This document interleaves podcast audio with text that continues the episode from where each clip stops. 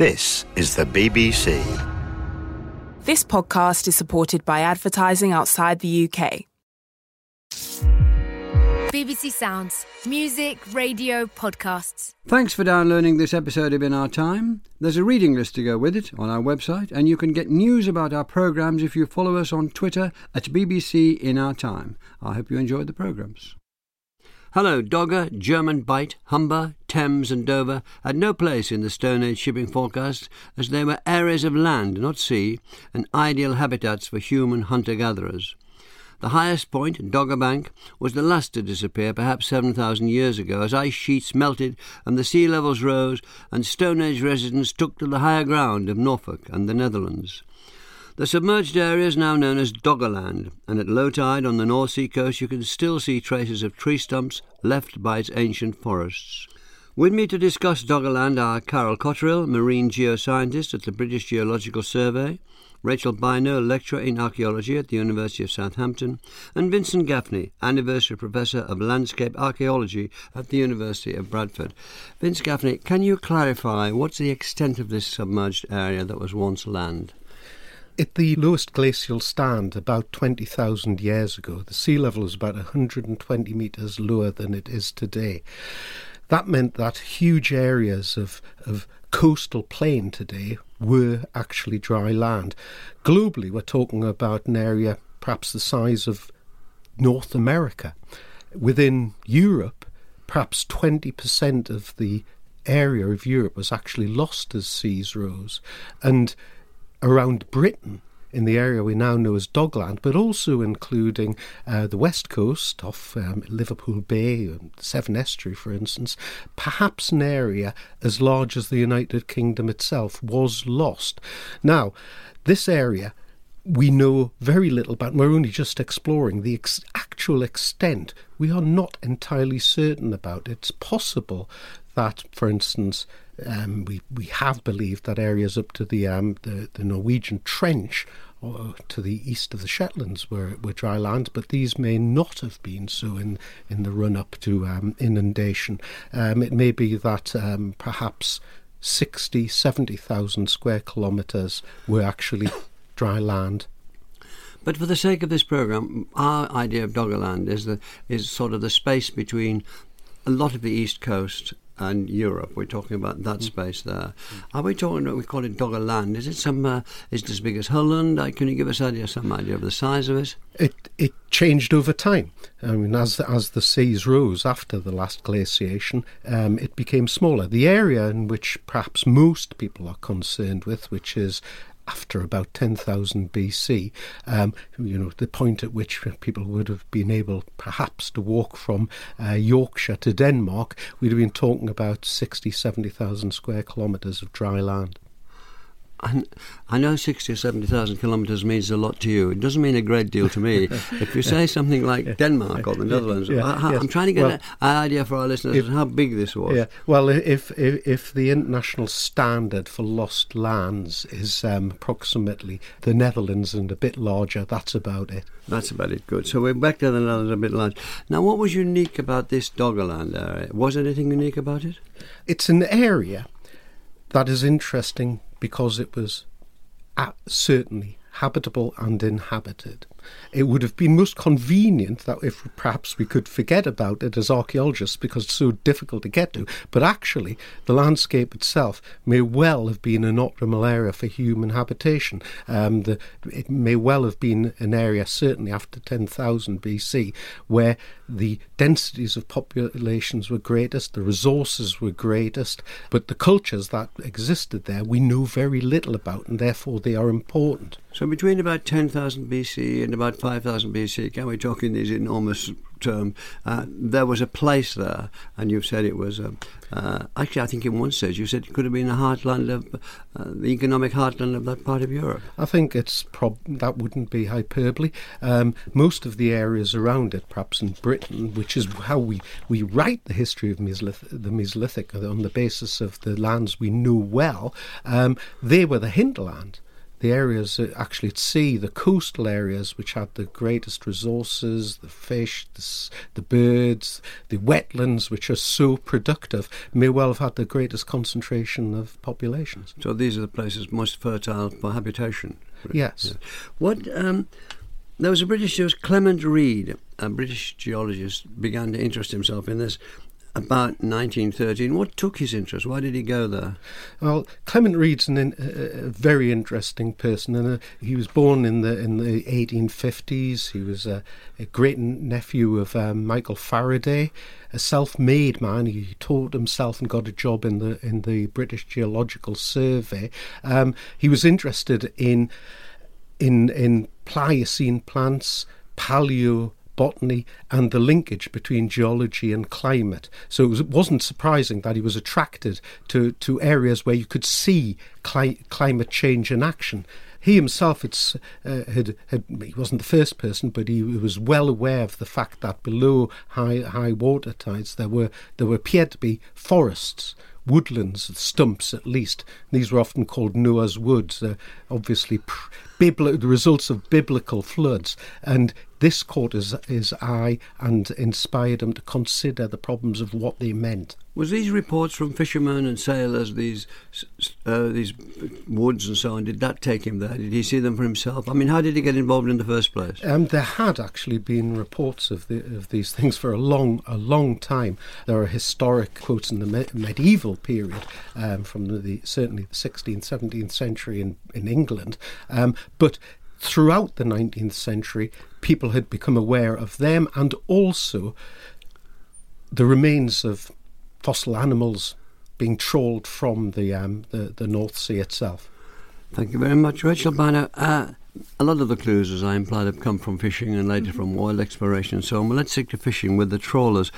In the 1930s, there was a trawler called Colinda, uh, netted something which really pushed the research forward. Can you tell the listeners about that? Yeah, so this was um, it was a Mesolithic a Mesolithic harpoon. Um, and it came up from the motor vessel Colinda, like you say, on the Leman and Ower banks, which is just to the north of Norfolk. Um, this was important because it's a beautiful find, a beautiful yeah. artifact, and the first, probably the first reported archaeological artifact from these areas.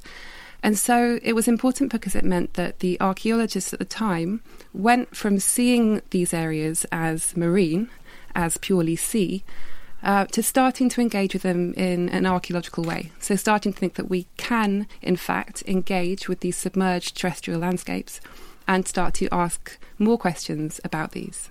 Can you tell us more about this harpoon?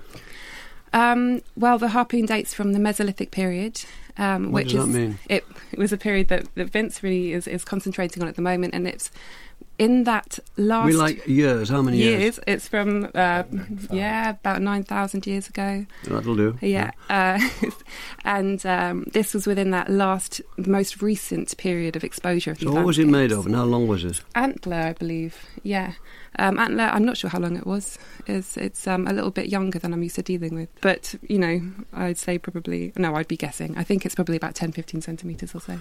Was this the first and most important of many tools that began to turn up there? Yes, I think so. So, I mean, um, a lot has been trawled up. You mentioned fishing at the start. Um, and a lot has been trawled up from these areas, including uh, a, a, vast amount of faunal remains, so animal bones, um, as well as stone tools, which have come up more recently through through mostly through aggregate extraction. Um, and it's really, for me, uh, whilst the the Colinda harpoon is, is amazing and is brilliant, these tools are very important because they tell us about the incredible time depth that's associated with these submerged landscapes. So the story is, is much longer than simply the last exposure of them after the last glaciation, which, as Vince mentioned, was at its maximum about 20,000 years ago. Um, these actually stretch back the entire time we've had people living in Britain and Northwest Europe, which at the moment is about a million years ago, based on current evidence from a called And these tools tell you about them? Yes, exactly. So the tools, predominantly the faunal remains. So we know that these landscapes were exposed repeatedly throughout that past million years. Um, we know that geologically. Um, we know that because we know that the landscapes were exposed um, from, from sediments, from cores. But also, in trawling up these bones, we can use the species to tell us about the, the date ranges, and that points to, you know, these being terrestrial at, at points well over half a million years ago. Stone tools are a bit trickier. They t- they tend to be brought up through aggregate extraction rather than seeing them prolifically through trawling, um, probably because they slip through the gaps. Um, so we have a few areas where, where, where we've actually been able to investigate these stone tools, which tell us more specifically through typologies and dating of sediments about the the time periods and areas that those are coming from as well. Thank you. Uh, Carol Cotterill, the highest part of this landmass is uh, what we now know as Dogger Bank. What's that made of? Dogger Bank, uh, it was first noted in a geological paper in 1874 by a gentleman called Thomas Belt as a great dump of moraine rubbish, which basically means that it's the activity of ice streams and glaciers and ice sheets from the last ice age. And as they move across a landscape, predominantly coming from the north, but also from Britain and Irish ice sheet as well, they scour up sediments, sand, gravels, and also bits of rock from everything that they move over. They grind over it and sort of pulverise the underlying landscape. And it travels with them. It can travel on top of the ice, it can travel inside the ice, it can also travel underneath the ice. And when the ice starts to come to its end point and sort of reach its terminus and go into a retreat phase, all of this gets dumped out and left on the left on the landscape as just layers of this glacial um, till, is what we often call it. And this can happen over a number of times. So, over the last ice age, the ice front came forward and moved back, and forward and moved back, and fluctuated across the landscape. And every time it moved forward, it would bulldoze all of this moraine rubbish that had been laid down beforehand and forming this big bank into a series of what we call thrust moraines. So we have this Dogger Bank, which is almost like a sort of a, a cap, a canopy over. Underneath that is the lost world of lakes, valleys, hills. Yes. So it would have been a, a, quite a formidable landscape that would have been left at the, le- the end of the last ice age. Um, some of these moraine systems are 50 to 60 metres high. They're 10 to 20 kilometres in width, and they run for about 60 kilometres. So um, I'm work based in Edinburgh. One of these systems could easily have run all the way across Edinburgh, have been the size of the city, and so you're looking at a landscape that would have changed quite dramatically over the last ice age for people to migrate into with these great hills and these big valleys and channel systems running through it. And over time, as the seas came up and as the seas finally flooded this area, you've now got these marine sands that blanket this landscape and bury it. So it's it's like a hidden a hidden glimpse that we're starting to get a handle on now. But are we, we saying about this Doggerland that at certain stage, uh, the east coast, the, we, are sticking to this area, I know mm-hmm. it goes all over the place, and as Vince pointed out at the beginning, the east coast was joined to what we now call Europe, uh, and you just, what, it wasn't a bridge, it was a continuation. That's what we believe based on the. Um, we look at something called bathymetry. So we look at the contours of the land and we strip off the younger landscapes and look at what was lying beneath. And then, as Vince mentioned, if you take the sea level drop and you lower it by 120 metres, you can start to see what would have been exposed land. And there was this connection. So, in that case, uh, uh, let's call it the UK, whatever, it was an archipelago or not an island? Yes well, it would have been part of the landmass. It would have been part of part of mainland Europe. It would so have been they'd be connected. trekking backwards and forwards to find the most habitable places. They could well have done, yes. Yeah. Um, and at the height of the ice age, you could also have walked from Edinburgh to Oslo across the ice. Okay, Vince, can we now get down to more particulars about this landscape under this Dogger Bank, under these great sand heaps and so on? Uh, and it sounds almost a fantastical world because you can still find. Do you tell us what you can find? Well, the most interesting thing about this is, as an archaeologist, we, we rely on, on on the kindness of strangers to get our information. We've see we've been told um, um, uh, already by Rachel that much of the the actual cultural material we get from trawl trawling. It's been chance finds.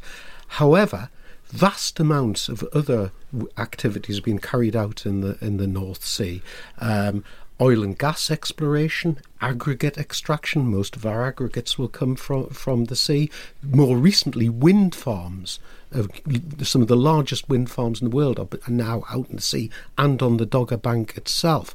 And all of these the, these activities have given us information archaeologists could never have afforded to look at this area to any extent. However, so what is the information that's important partic- to you? For me per- personally, the, the, the most important information has been the release of the huge seismic data sets that were collected for oil and gas exploration in the North Sea. These were collected at uh, the cost of hundreds of millions of dollars and they stretch over tens of thousands of square kilometres within the North Sea. And they allow us, just like radar on land, to look at essentially three dimensional maps of, of the area under the sea. Uh, we've been able to take um, the, this data and strip it off, and we've been able to to um, identify r- rivers running across across the sea.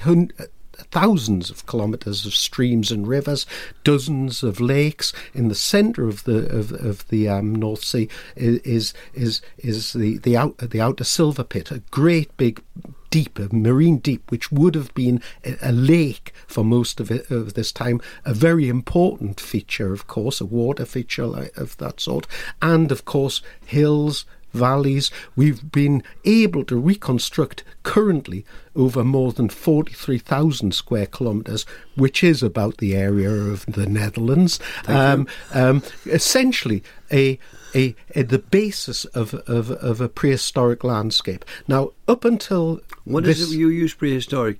In what way? What distinguishes a prehistoric landscape? Well, in technical terms, a prehistoric landscape is, is that ti- which is before time. history. Right, okay. However, however, in this case, it is it is very very different, and it is worth noticing noting this about it. These landscapes are are associated with the, the Mesolithic. They are about nine and a half thousand to about four thousand BC. Right now, during that period, the whole of the land, the, the world changed. The shape of the world changed. By the at the beginning of the period, it was not a land we recognised. During the, as the waters rose, not only that did that happen, temperatures rose. So we moved from a period of tundra, you know, glacial conditions, right through to the mixed um, deciduous forests that we know today, and also during that period we, we, we run the, the it's a period of hunter gatherers at the beginning, the last, the longest, most successful economic period in our in, in, in human history. But at the end, um, farming is being introduced in this area. It's very very different, and this is a part that we know nothing about. It's a big hole in the Pulu mint of um, the archaeology of Europe, which we do not know about, and we need to. But when you tick off the, th- the changes that happened in those 5,000 years, they're enormous. A, a, a, a landmass the size of India disappeared and so on. In, is certainly in Southeast Asia. That Yeah. certainly it happened in the area of the Sunda Straits. These and they're all associated with important um, events. In in in Northwest Europe, of course, we're looking at the colonisation. It's not a discovery; it's a rediscovery of this land. There were people out there, and getting to and we we have essentially constructed an archaeology of Northwest Europe by conveniently forgetting or ignoring what was in the middle of it, which might have been the most productive during this period. Rachel, you, your part of your research is you dive Yeah. into these into these places. Uh, very very murky, usually. I expect very Well, muddy. uh, okay, so I have to admit, I have had the um, visibility so bad that you can't see your hand in front of your face. But um, at the moment, I'm working up at Happisburgh, the very early site, dates to about 800, 900,000 years. So what do you find there? Well, there we can find more because the visibility is lovely. So we have quite a lot of, um, we can see quite far. Um, we're looking for the extensions of these very early sites that have been found on the coast underwater. So Clement Reid actually mentioned he was looking in this area and he mentioned himself. Um, the fact that things were getting washed up on beaches, and we've been working with, with a lot of that material recently, so stone tools as well as animal remains. I'm trying to locate What some of these sites. Animals. So the animals, um, things like rhinoceroses, hippo- hippos as well, um, some giant deer species, um, different species of mammoth, of elephant, um, that will change depending on whether it's a warmer period or a cooler period. So in the warmer periods, you might have straight tusked elephants, whereas in the, the cooler periods, well, I mean, there's quite a lot of overlap really at those stages. But lots of animals that you wouldn't recognise today. So it's, it's, it's incredible to work with them, um, as well as carnivore species too. So you have things like hyenas as well. Um, and we see obviously human exploitation of these. Um, so underwater, we're using the finds of these on the beaches and understanding of the sediment transport to try to pinpoint areas of seabed where we think we might be able to find these deposits. Um, and last year was the first time we had a good amount of time to do this, so we got two weeks to go diving, which is fantastic. And we did start to find exposures of these really early deposits that link to these archaeological sites. Um, so some of them are incredibly organic rich. The entire kind of suite of deposits uh, tells us tons of information about the environments at the time. So we've been able to survey and sample and hopefully go back soon and, and continue searching for the archaeology within those deposits. So gradually a map. Um, Carol Cotterill, what sort of map is now emerging? Um, Vince has talked about his research. We've, we've heard Rachel her research. What, what's now emerging? Because it seems as if it's a fast move forward in the last few years from people like your three selves. It, it is an incredible leap forward. Um, certainly, the data that we have been working on on Dogger Bank, um, if you overlay the wind farm area, I'm looking predominantly at wind farm data. If you overlay that on its sort of southwesternmost tip would be around the Solent in Hampshire, and its north easternmost tip would stretch up to the Norfolk coast, and you can get the whole of the M25 and London inside this area. So it's a massive area.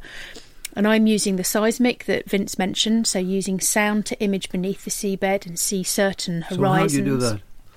So we use a, um, a sound source that is towed from a vessel, and then we have a series of microphones or hydrophones that are streamed behind the vessel. And where you get a change in the density of the sediment, so for example, moving from a sand into a clay, your sound will reflect off it. It's a bit like echo sounder. So what does that give you? So that gives us um, a map of what we call horizons. So we know that there is a change there for some reason. It could be a change in the type of sediment, it could be a change in how dense the sediments are. So, if ice has sat on something and compressed it versus if ice hasn't been there, we'll get a reflection. But you start to build up these maps of these buried landscapes.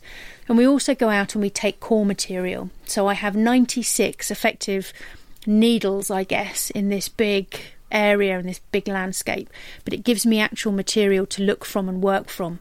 So we found evidence of peats there we found evidence of swamp plants and ferns and bog plants. We found evidence of birch trees. We found pollens that are representative of forests.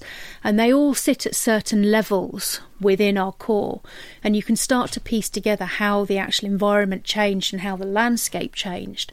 And from that, um, people like Vince and Rachel can then put on the story of where people might have moved to and how they migrated. At its best, can you give the listeners some idea of what the environment was like over a few thousand years, between 9,000 and 5,000? It's a big ask, but can you have a go? I can have a go. Um, so, again, as Vince mentioned, we would have started off with tundra. So, we're looking at something like Siberia as you see it today, the northern Siberian so there would have been an area that would have frozen in winter. There would have been quite harsh winters. You would have had permafrost, potentially down tens of metres. You wouldn't have been able to dig into the ground with snow cover and ice and strong winds coming down from the north.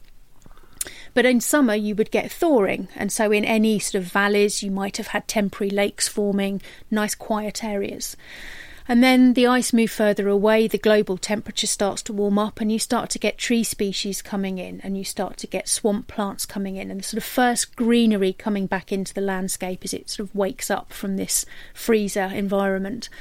And so that moves on then, and you start to get uh, rivers and channels being cut through the landscape as the, all the meltwater from these melting glaciers starts coming down through this system. So you would have got braided channels and river systems coming with plants and animals starting to flourish so along it's the plants, those. the animals, and then the humans? I'm going to look to the uh, to the other experts in the room. That is what we are surmising. Yes, I mean that would would make sense from a climate point of view.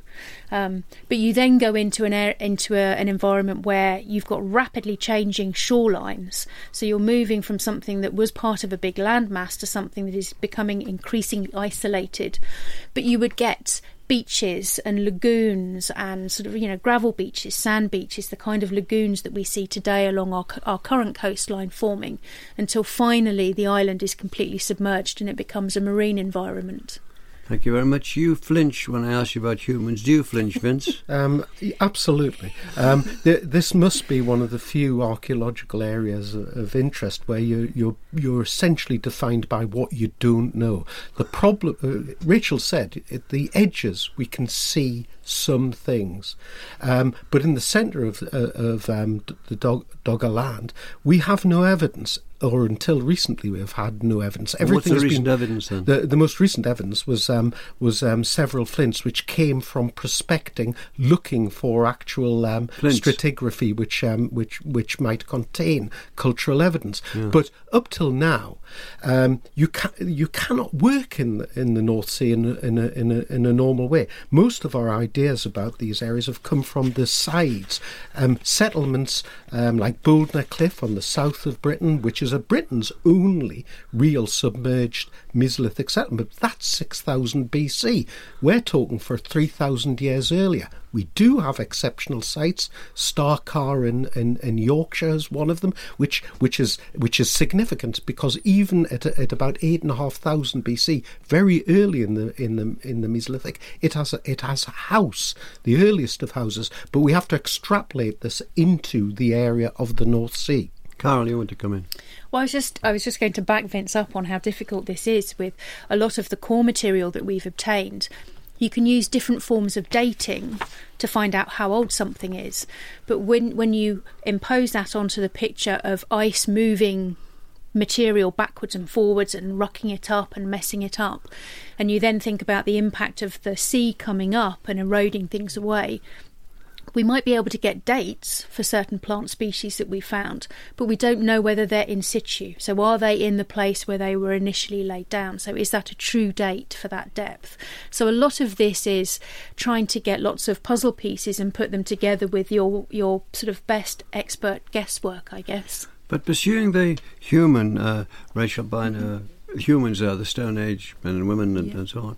How far do you get with your diving discoveries and, and the tools that you're I was about to say unearth, I suppose you could say, yeah. you?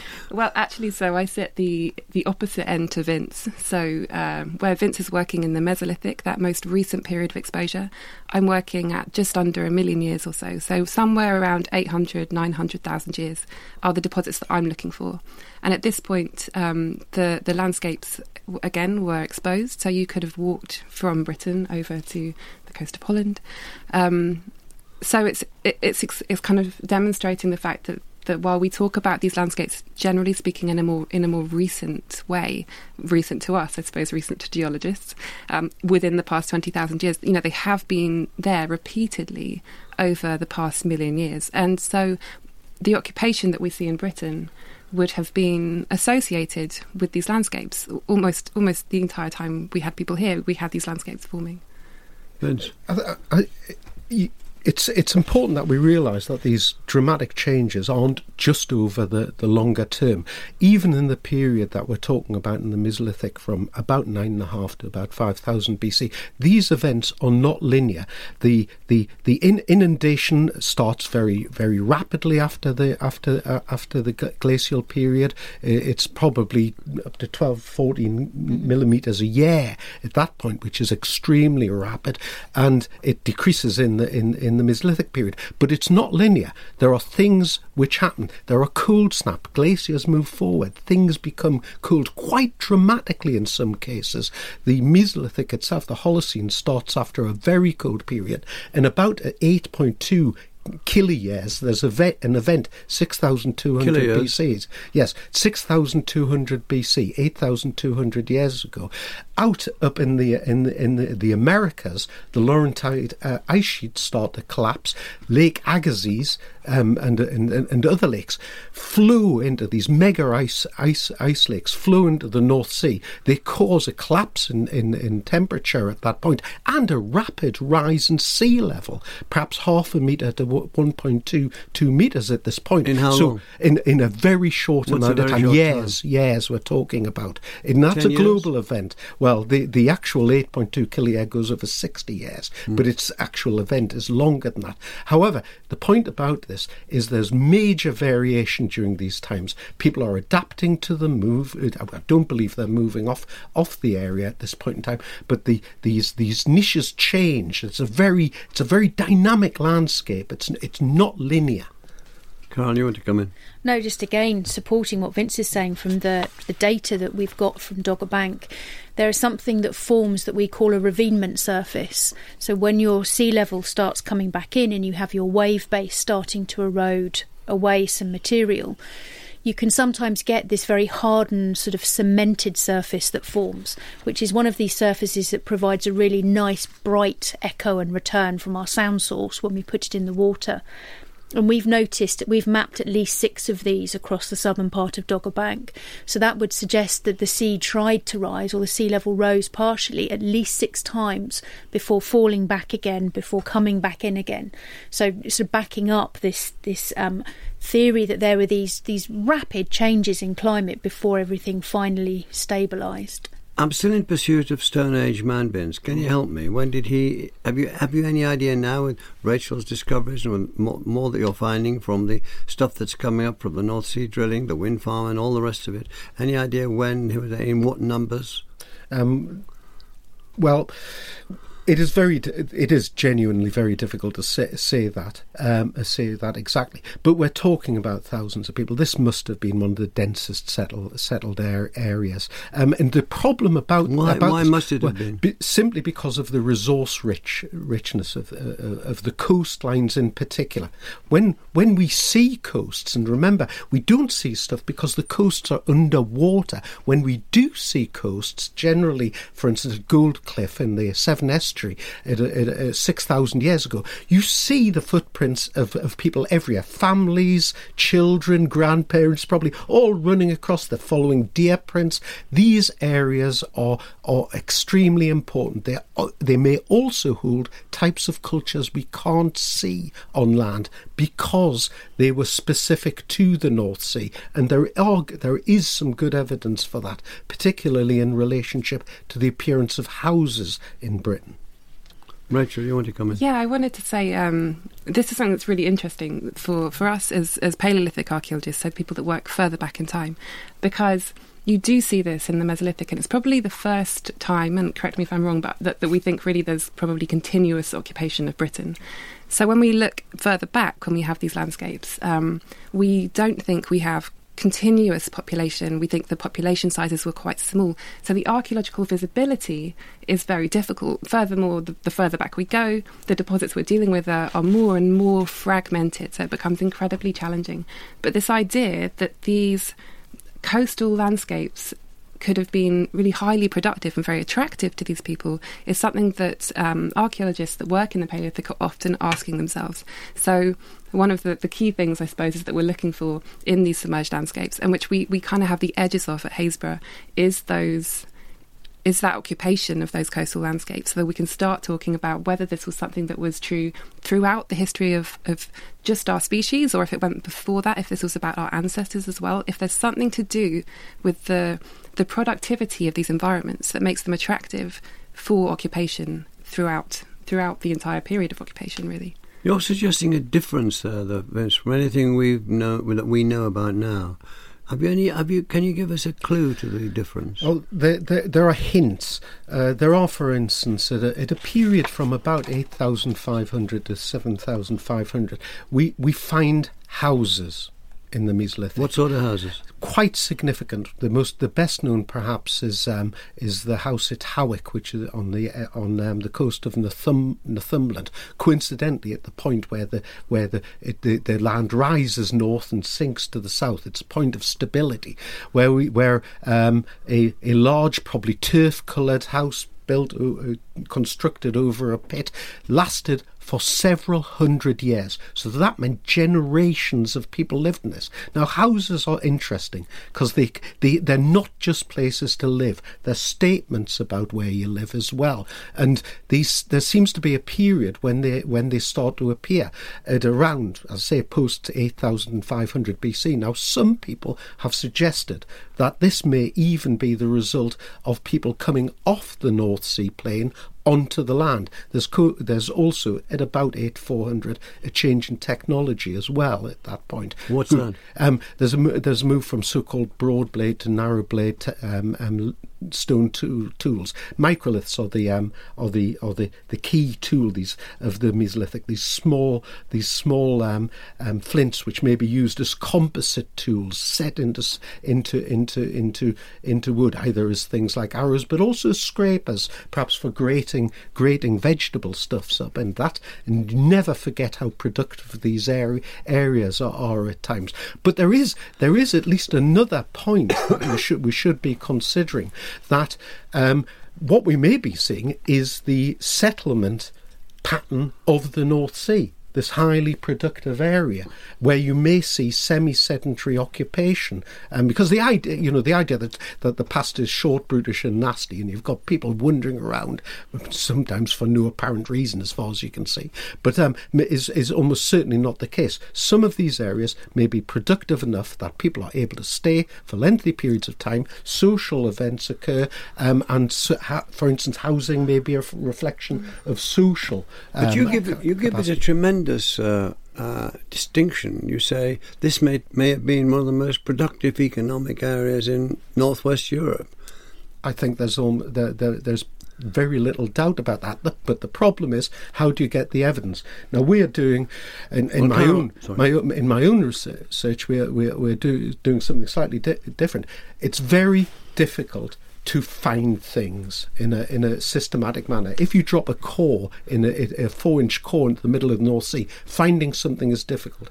What we're doing is dropping cores down river valleys because essentially you go back in time as you go down the river the river valleys, so you can start to recreate the the landscape more productively. Then, what you then do once you've got both the topography, once you've got the vegetation, you can then look at places where they are likely to be um, uh, both productive and, and and and settlement may occur. And actually, that's why with the first in the first two weeks of actually prospecting for tools on the basis of what we knew or evidence of human activity, we found lithics within the North Sea. Nobody has ever done that before. Everything else is a chance find. Mm, that is true. Yeah, we're very reliant on chance. Carol, um, can we do have do we have any evidence from what happened when the land submerged? Was submerged. Did the people, it's over a period of time, did they gradually walk away and go to come here or there or somewhere else? We don't have um, well, I guess my short answer would be no, not really. Um, the certainly most of my work is concentrated actually on Dogger Bank on this high, and unfortunately, there's very little surface sediments that could have retained any evidence of what happened to people as the as the level rose. And so what we're what we're finding are just very thin veneers of sand there with no artifacts remaining at all. So from from the research that I'm doing, we see um, landscape where possibly people thrived. Certainly there was the vegetation there, the streams, the channels, but we don't see anything after the, the landscape flooded. It's also, I think, quite interesting when you think about these questions um, in terms of how people would have responded to this. So, um, again, sometimes with archaeology, particularly the further back we go, it's hard to think about the social nature of people. But one of the interesting things about the sea level rise, and again, the further back you go, the harder it gets to talk about, but we can use these earlier, these young, these these more recent periods rather, as a kind of proxy to think about this. And what what I love is that when you look at these reconstructions of the changes to the landscapes in the southern North Sea from about what twelve thousand years onwards, um, in quite quite high resolution, so in, in you know in five hundred year kind of time intervals, you don't just see the sea rapidly moving in towards the land. Like it's been it's been it's been referred to earlier. I think that you you know this changes. It's incredibly dynamic. So you you may get the sea moving in in one place, but you get another area forming islands. The waterways would have changed. Um, the productivity of these env- environments would have changed. You would get wetlands forming, and all of this kind of changes the way that people would have seen these landscapes. So where we see sea level rise is something that's very negative and terrifying because we're very sedentary and we have really high population densities. In the past, where those two things weren't quite so strong, perhaps, this potentially would have, I mean, it would have had, um, it could have been catastrophic at points, perhaps, but generally speaking, this would have been a slow process that would have just changed the affordances of these areas. So it's not necessarily something to be seen in a negative light. What have you found that you most want to follow up, Vince? Well, personally, after the past 50, you know, over the past 50 or 60 years, um, people have been trawling up um, artifacts around a place called the Brown Bank, which is about 40 kilometres from the, the, the, the Dutch within the Dutch sector of the North Sea. Um, this is remarkable because it is clear that there is a settlement out there. And not only that, um, you've got both material which is clearly of Mesolithic date, but also Neolithic material. There's a type of axe called a Michelsberg axe, four two hundred three and a half, I think, um, which several of which uh, come from this area. Now, one, if we're going to find a, a settlement in the in the North Sea, our bet in the heart heart of the North Sea, our best bet is probably there. But it's interesting because this area probably retained some sort of significance during the the Neolithic period as well. So you you know the awareness of um, the, the, the the loss of land and potentially areas of settlement may still may still occur in these areas.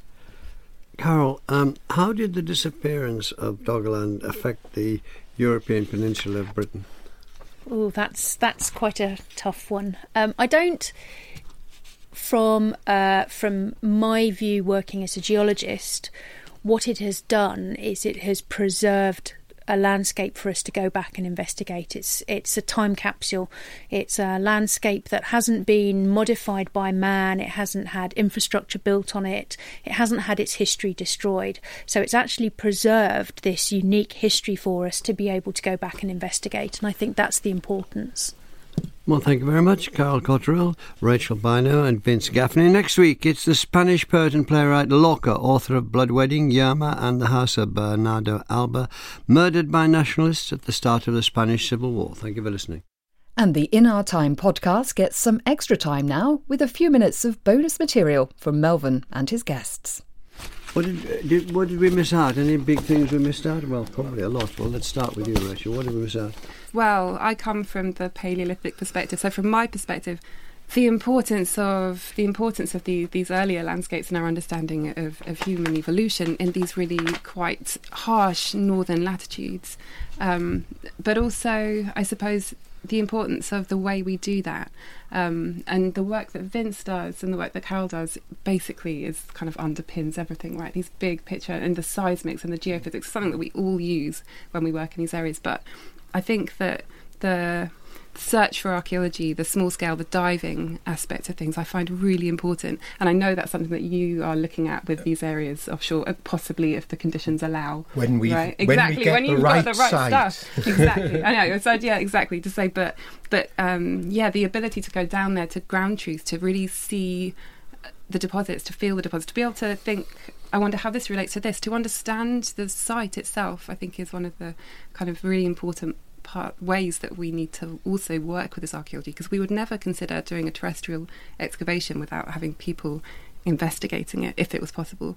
So I think the same, if we can, goes for working offshore, um, being able to have a, a, broader understanding of the sites, the landscapes, rather than just a, a keyhole approach. I suppose, which we are often, we often is often all we have to do, really, all we can do.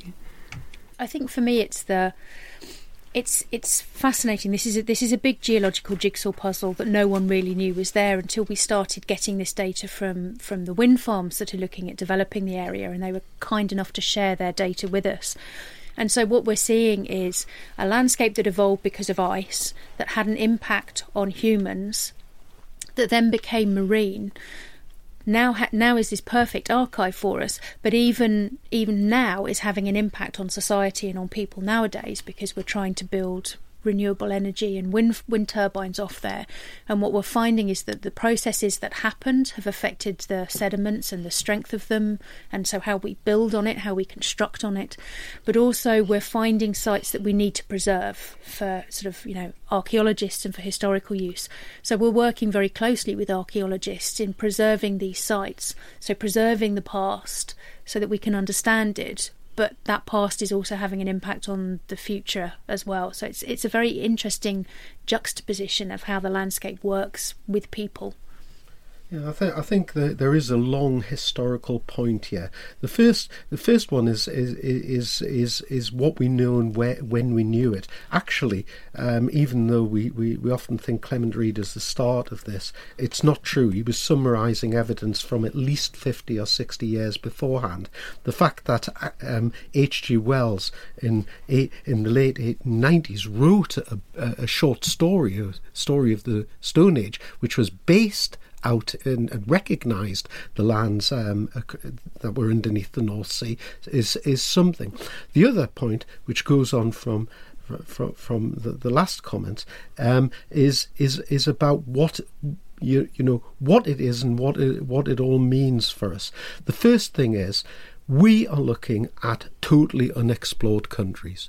Where else could you I mean, where else in the world? The, no, where where else in the world could mm. you could you could you find complete rivers, lakes, m- hills, and valleys that are, that have never been mapped before, um, uh, that that had human occupation in? And what does it mean for us at the moment? Well, it's clearly at the moment uh, it clearly means something.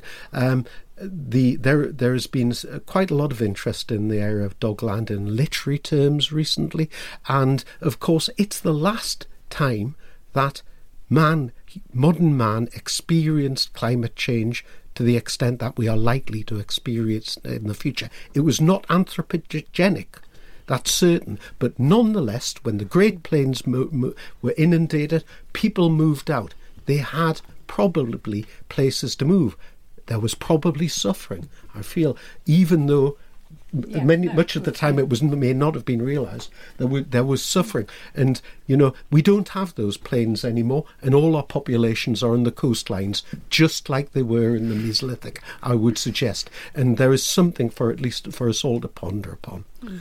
Getting an idea of it at the time, could we say that the Thames was a tributary of the Rhine and things like that? Was that that joined up uh, landscape? There was a well, some of this is a deep deep, deep his, so history the dive. You're being pointed at. I am being pointed at. Yes, I'm digging back into my geological knowledge here. But we know that um, the the the rivers, the old river systems, were flowing northwards at the time. They were building this big delta out um, um, towards the northeast that had a very gentle dip. It would have been a very big, broad coastline, very sandy. Um, and we know that that was being built out before the last ice age came back in, and rivers were flowing north. So it's actually the the last ice age impacted not only the landscape in by forming these big hill features and some of these big pits and scouring things out, but that's also when a lot of the river systems started changing their course because of the influence of the ice and the loading and where where the sea was and where the sea wasn't at the time. The idea of the, the Dogger Bank area and the uh, Doggerland being a land bridge persisted for some time. When did that get blown away? Uh, that's definitely a. Uh, yeah, a bugbear of yeah. mine. I think the term land bridge is really, I mean, it's used quite a lot, often to describe submerged landscapes, particularly when they're joining two land masses, but it's quite unhelpful, I think. Um, Bryony Coles has brought this up in her 90s paper, you know, and it, it's this idea that people were maybe standing in northern France and they wanted to go to Britain and they crossed this bridge that was the southern North Sea. It's this crazy idea to think that people at the time would have viewed these landscapes as anything other than the landscape that they lived within. So it's um, it's quite a reductive term, I think. Um, yeah. It, it, it, and it's been problematic. I mean, Yeah, I no, remember exactly. remember being asked when did the land bridge break, break just after I left university a hundred odd years ago. Um, uh, and it, it it has deflected our attention. The fact that it was so difficult to work in the in these areas, it, it, with a, a, a few notable exceptions, Roger Jacobi, the great Mesolithic archaeologist, was was was one of those. But it it allowed archaeologists around Europe to complacently forget about what was underneath the North Sea. They got on with the easy bits on land and they constructed a history which was only partial.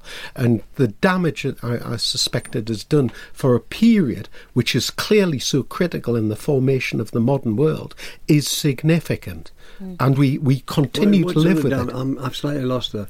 They did damage to what? Our understanding? Yes, because because if you, if you only looked at the hinterlands, how could you understand the the, the entirety of um, the history of Northwest Europe? Yeah, because our language is really important. So if you talk about something like it's just a land bridge, it's just a, a routeway where people moved through to go from one landscape to the other, then you you stop yourself properly thinking and discussing these things. These are, these points are just brushed aside. They're not really they don't become part of our academic discourse. We don't we don't push them any further because it's just a land bridge. So in that way, I think human it's been it's been Yeah. destructive to the discipline. Yes. Yeah. Uh, and, on, and we're only now beginning to, to, to recover from that in some sense. Now, technology has helped us. Mm. The accessibility of vast seismic data sets has been a complete game changer. But that's only been really for archaeologists um, in the last decade that we've been able to do it. But we've got this these massive areas. And do remember, the, the, the archaeology of the, the Mesolithic archaeology of Europe and Britain is different. There are significant differences between these areas. There's a gradient, a cultural gradient, and we've missed this big chunk in the middle to explain what is going on around the edges. Those big questions about it. For the Mesolithic, it's about what you know what is missing in these areas, and for the earlier periods, it's about um, where do we where are these people coming from? They're moving from Europe. Do we see different types of technologies coming from different parts of Europe? And and so having being able to engage with sites that are, are in this big area, big piece of the jigsaw that we're missing, um, would really be very helpful to answering those questions. So we're just, it's just our entire record is truncated. So everything we're talking about really is kind of biased by But it. Vince, do you expect quite soon to bulk out your theories with with many with more facts and uh, discoveries? Yes, I think we really are at a cusp. The, we've we, we've got to the point that we can map these areas. We have a moderate idea of the chronology, though still much still needs to be done. We have a problem in in, in, in understanding the significance of some changes, um, but but nonetheless, we're at the point that we will be able to identify areas of cultural interest, and we will be able to recover data. It is coming. I think we're we're moving into into a time period now where everyone is very much working in a much more cross-disciplinary manner. So when we're starting to look at um, constructing, say, an offshore wind farm, we have to work with archaeologists, we have to work with biologists. We look at the environments, past and present, to see what's being affected.